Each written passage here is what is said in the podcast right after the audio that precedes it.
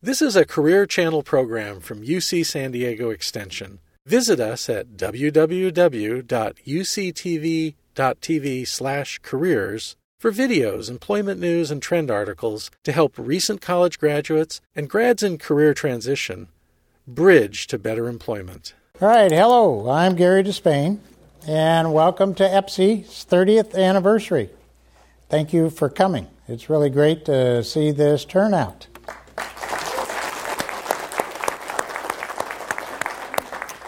Okay, uh, our panel this evening, the title is Closing the Science and Technology Leadership Gap.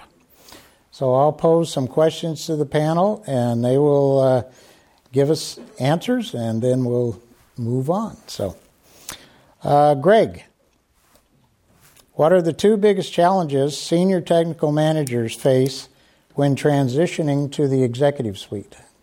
What? What? No, I'm teasing. Sorry. Gary and I have a long history of this kind of stuff. Uh, you know, I've been doing some thinking about this. Uh, the first one I think it's most important is is really switching from self-centered thinking to organizational-centered thinking, and it's it's really a transformational change that's required. The uh, and, and really, what do I mean here? When your full focus shifts to being around the customers, the world, and the world problems you're going to serve, the organization that's going to support that. It's a it's a major transformation versus building an empire and all that kind of stuff. Um, it's interesting to watch the the higher level executives that some are building empires, some are really focused on the organization, and the uh, teams will follow some executives through any battle. Those are the ones who are thinking about the organization and, and having the organizational centered thinking. Uh, a lot of other leaders are, you know, shot by their own troops along the way, and you can pick out who they are. So, what's funny I, I found over the years is that people are extremely good at reading this. The troops are everybody from all the way down to the lowest level, and that makes a uh, a massive shift. So, it's one of the senior technical technical managers don't always get that transition and as they get there. So, it's an interesting one. Uh, I think that the other biggest challenge is is really thinking and learning with the bigger picture in mind. And you know, you come into this role with education and a discipline and a whole long history of success, or you wouldn't get to be a senior technical manager. And you all of a sudden are presented with a whole lot of other issues. You have to deal with cultural issues. You have to deal with business issues that are in areas outside of your own experience. You've got to deal with tons and tons of ambiguity. No right answers. Matter of fact, no good answers to the questions you have to deal with and uh, you got to be able to go strategic, you got to be able to go tactical, and all at once. So, um, being able to keep that bigger picture in mind. It's funny uh, if you if you go think about you know Rod Laver was a uh, was one of the best tennis players ever, and he could go out and I mean he won championship after championship after championship, and the funny part is is that he had you know these muscles that were built up to be able to to pound that tennis ball we come into our jobs with these muscles and we build them stronger in our jobs and then we have to stop using them and try to develop other muscles and it's an extremely extremely hard shift to make. So i'd say those are the biggest those are the biggest challenges that i that i see and experience myself and with the team. Thank you greg. Paul would you like to add something? Yeah i think it's perfect uh, background. So i think the biggest change is you have to learn to think strategically from being tactical. Um, Typically, we promote engineers and scientists because they do a really good job technically, and they've got a focus and they've got a deep area of expertise, um, and they can execute tactics very well. But the change is you have to learn then to think outside that and to look at things strategically. I think we've all probably taken the Myers Briggs test many times. Um, I'm a very traditional engineer in ISTJ. But after LAMP and EPSE, I actually changed. I'm an ISTP, which, if you look at it, says I'm starting to think strategically, which is really the critical part, which is just like Greg said, you no longer look at what you're trying to focus on, even for yourself, for your own immediate organization, but for the good of the whole. Where is this going and what are the implications? And the other thing is very similar to what you said, but looking at it a different way too. You have to learn to delegate without micromanaging because um, you have a tendency to be good at your job because you get down to the details. And you have to let people do their jobs without helping them too much with the details, giving them the freedom to do it, but also giving them the guidance to make sure they do it correctly. And so for me, it's really striking that right balance to strategically lead while making sure you focus on those key technical areas without wallowing in your technical expertise, um, but delegating to move the business forward. Good. Thank you. Okay, for uh, Marty and Greg, what do you feel are the best practices in preparing senior technical managers for the transition? Well, I'll, I'll build off of what Greg started saying. Engineers and scientists are theory is very tough. We have to learn a lot of really tough theory in both engineering and the sciences. But once we learn the theory, the application at our jobs, designing, creating, is relatively simple. We can create an algorithm where we put an input in, we have a transfer function, and we can expect a reasonable output within some range. Well, once we move out of uh, that into management, we move into a world of ambiguity. We can't write an algorithm for people's behavior. Uh, people that we expect to work for us and do things every day is different. They behave differently. And engineers and scientists don't understand that. And you, we try to write an algorithm for behavior, and it doesn't work. So for me, the idea of what we do at EPSE is we provide an environment where students get to see the ambiguity. We, we give them case studies to work on that are fairly amb- ambiguous, and they complain about it. But in the real world of management, you don't have things that are clear cut. There is, as Greg said, there is no right answer. There's an optimum solution for the current situation. And you may not like it, but it's the only thing we have to go with. So I think that's the big challenge um, of preparing people to move into their next uh, generation of, of jobs.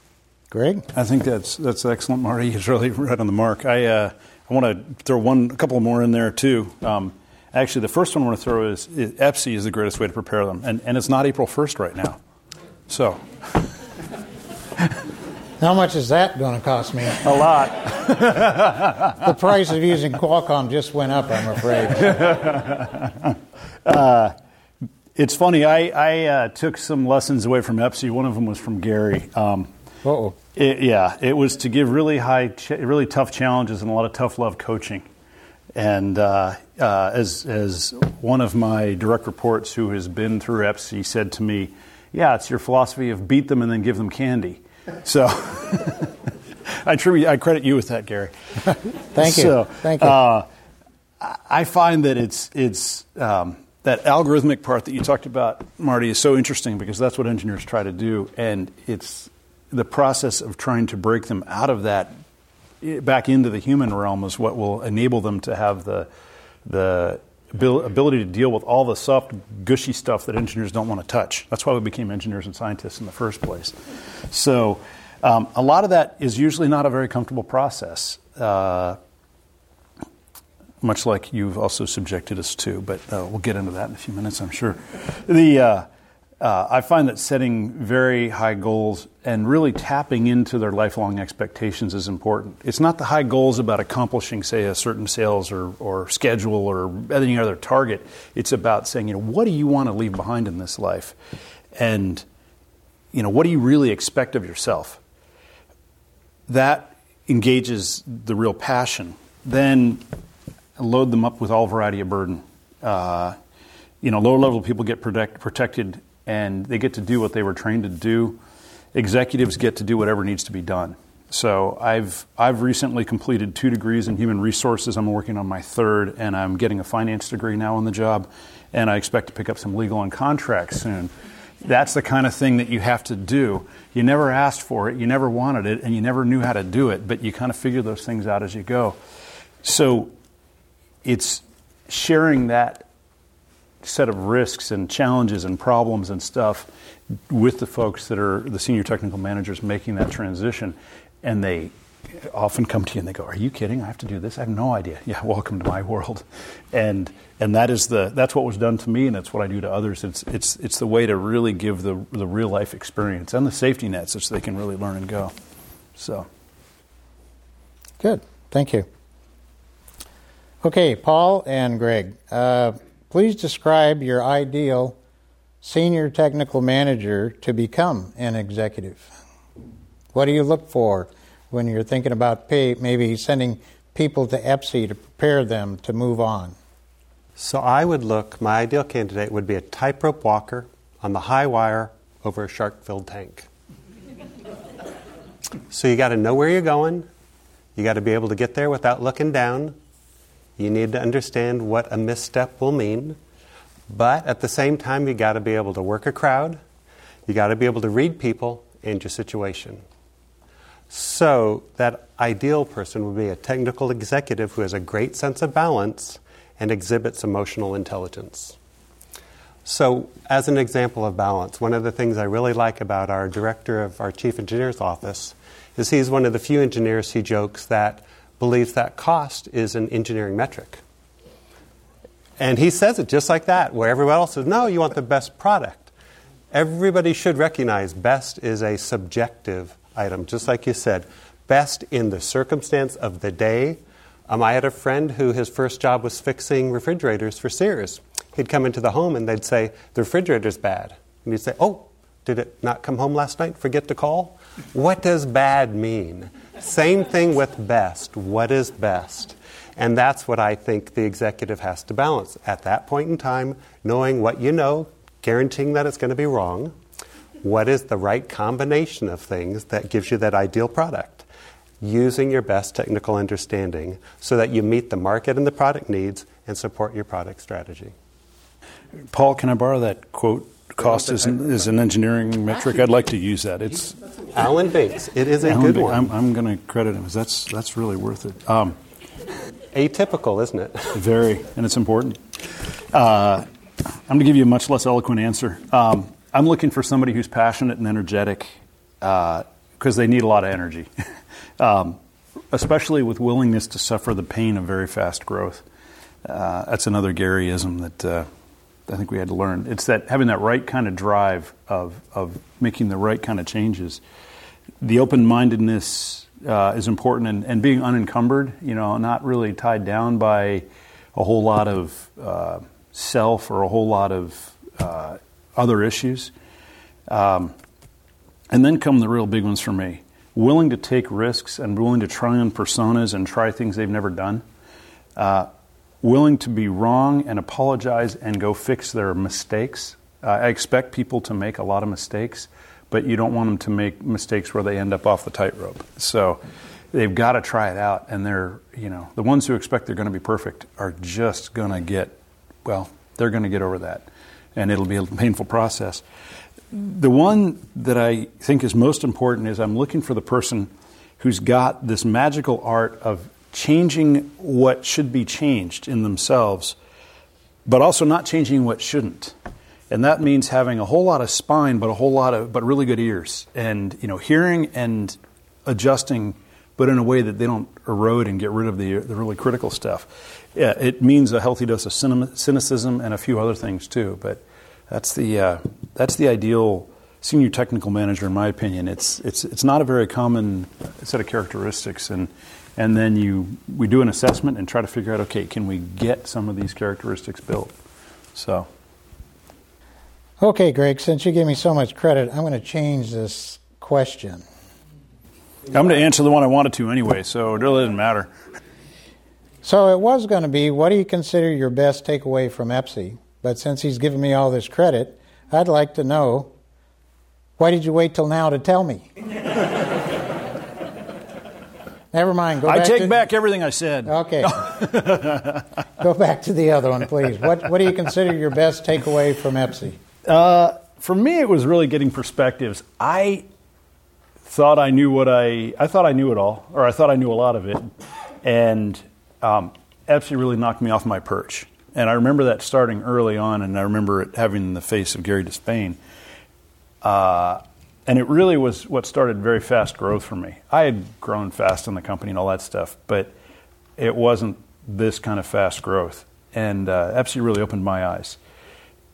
It started with an awareness of the other disciplines. I think giving the perspectives to engineering scientists of all the other stuff that goes on in a business. I've had engineers, EPSE grads, say, "Oh, I can do any job in this division better than they can, uh, and and quicker." Um, now, granted, that person hadn't any of the training or the experience, but I'm sure they could have done that. Um, there's the normal arrogant engineering scientific mind. By the way, you you uh, that was after he went through EPSE, so he, he's gotten better now.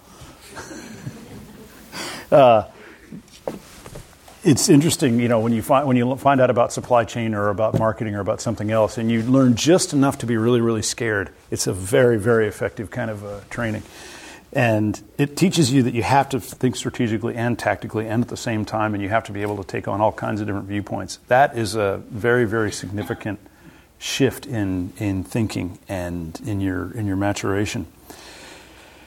Um, that certainly is what I took away. I felt that the very worst of it was the ongoing growth and, and you know honest reassessment. That's the hardest part. Learning how to truly lead myself was very hard, and I'm not sure I'm really that very good at it yet. The, it it culminated with in the in the EPSE program with the hated exercise that Gary made us do. I forget who the facilitator was, and it was of the self the self improvement, writing a goal, having to share it, having to make it measurable. And it trained me and improved me. And every time I end up with something that's really tough and I start to get scared, I have to go back to that. And I go back and it's just as miserable as it was the very first time. And it works every time. And, and I curse Gary and, and all is better after that. So, um, as one of my EPSE grads and a direct report said to me today, he said, you know, when you get through EPSE, you'll have the strong urge to get out. Now, I wasn't sure if he meant EPSE or if he actually meant the company, but I think he meant the company. so it's funny that those perspectives, you know, what's, I bet there's a pretty high rate of people that go through EPSE and then decide to leave their jobs. I certainly left the job I was in when I was in EPSE because it was not the right job for me. And I had never had that perspective before. So these are the kinds of takeaways that you really need to develop, and it's it's difficult. It's very difficult to do as a as a scientist or an engineer, and you need to you know to grow that way. And when you do, you all of a sudden have the ability to take on that on that higher level, that exec level kind of point of view. Just to clarify one thing, he said we are, are not spending your company's money to prepare your people to leave your company. We are preparing them to leave that safe role that they're in now and get outside themselves and help the company in ways they never imagined before. I'll count my answer as a success. yes, good. Okay, uh, Paul, your company, as I said earlier, has sent people to EPSE for 30 years. Looks like you're going to do it for the 31st year. Uh, what keeps you coming back and back and sending people to EPSE, and not only EPSE, but our other program, LAMP? So, I think the smartest thing I ever did following your lead was when I quit my job at Rohr. Um, I was the single most experienced expert in the double cantilever beam testing in composite materials. And it's almost as impressive as it sounds, but not quite. Sounds cool. No, it is nothing. And I went to work from a company of a thousands of people, seven, 8,000 in the 80s, to where I was the fourth engineer in a group of 100. Where I went from working with the marketing guy to quoting the job, to getting the job, to writing the manufacturing planning, to help build the part, to getting the inspector drunk at the end so he'd buy it off from the other company and we could sell it. I learned more in a year and a half than I would have in 50 years at Rohr. That kind of exposure you don't usually get when you work at the same place, especially a larger company.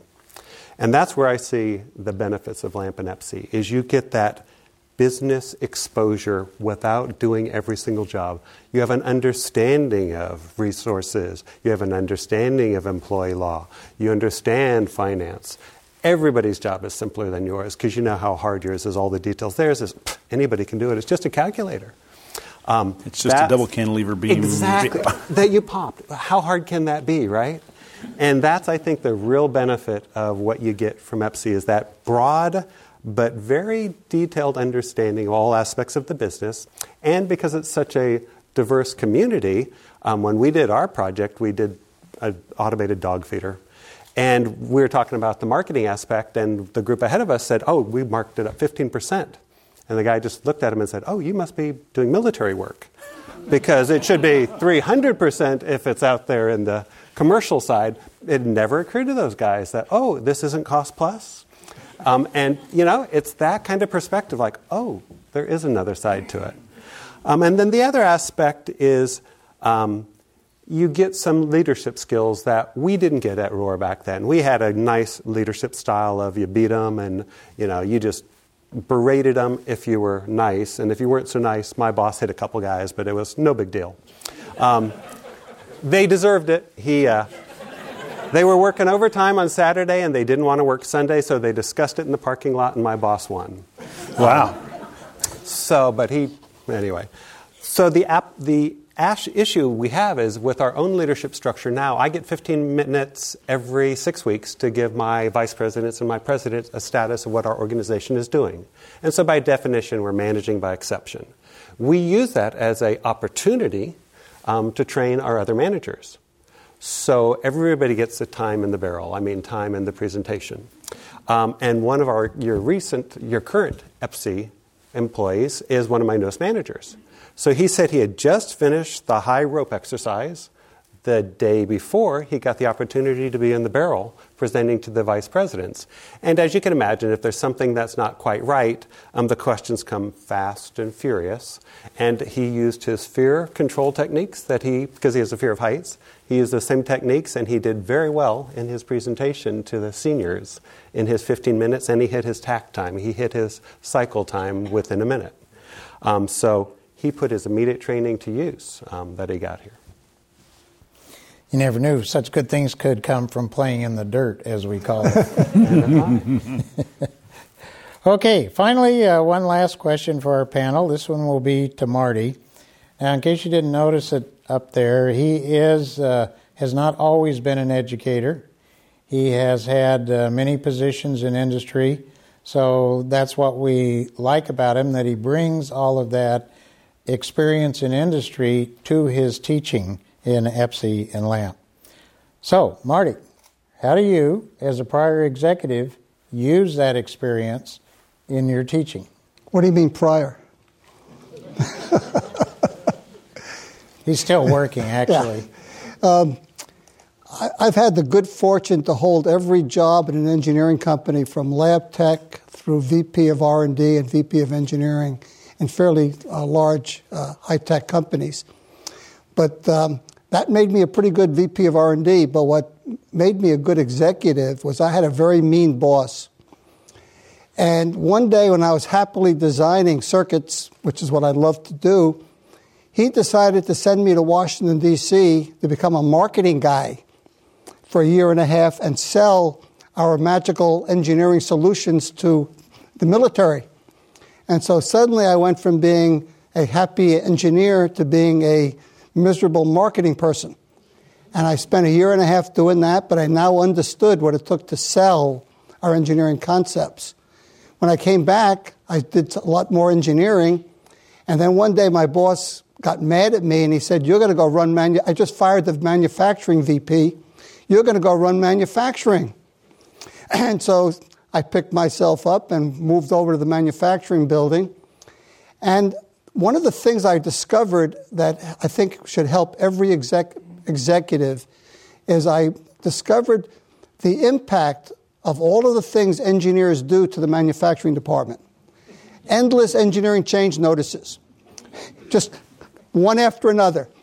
And, and I watched material get scrapped and circuit boards that have been built, rewired, and thrown away because after you resolder something 15 times, you junk it. And so uh, a lot of my experience was I had a chance to actually see how my engineering function affected the rest of the organization, how it affected the financial, uh, how it affected manufacturing and QA and purchasing. So, what I've done from that is I could take the experience as an engineering leader and what do other engineering leaders need to know to be able to operate effectively at an organization, which kind of builds on what Paul and Greg said. It's a holistic. An organization is a system, and as engineers, we should think of everything as a system with connection. Everything we do has some kind of impact. And as engineers, we never think about the law of unintended consequences. When we decide to make a change, what's the ripple effect through the supply chain and through repairs and through maintenance and all these other things?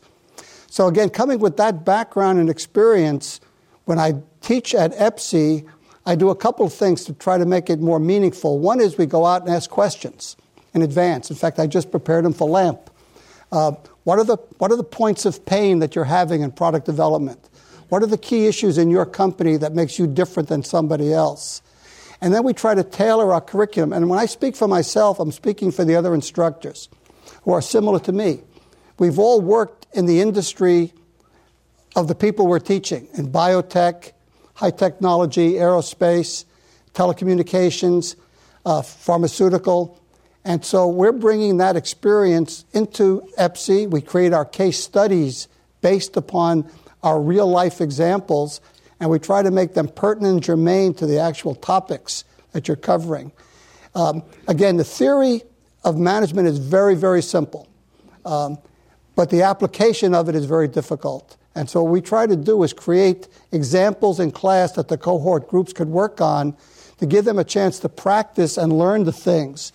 Learn what the financial aspects are, what, what the marketing aspects, how to sell the concepts to a panel of experts who really want to, are going to pick you apart and ask you the, the questions you least want to hear. And so I think in general, uh, all of our instructors in these programs, both LAMP and EPSE, come with this idea is that we've made every mistake in the book that you could possibly make at least once, if not twice. And many of us remember those mistakes, and we want to help you not repeat them. A very smart person learns from their own mistakes, but a wise person learns from the mistakes of others. So, part of what we try to teach you is not to make the same mistakes that others have made. It's really cool to make brand new, cool mistakes, but it's dumb to make mistakes that other people have made that you should avoid. So I guess that's pretty much it. Okay. Thank you all very much. Appreciate you coming tonight.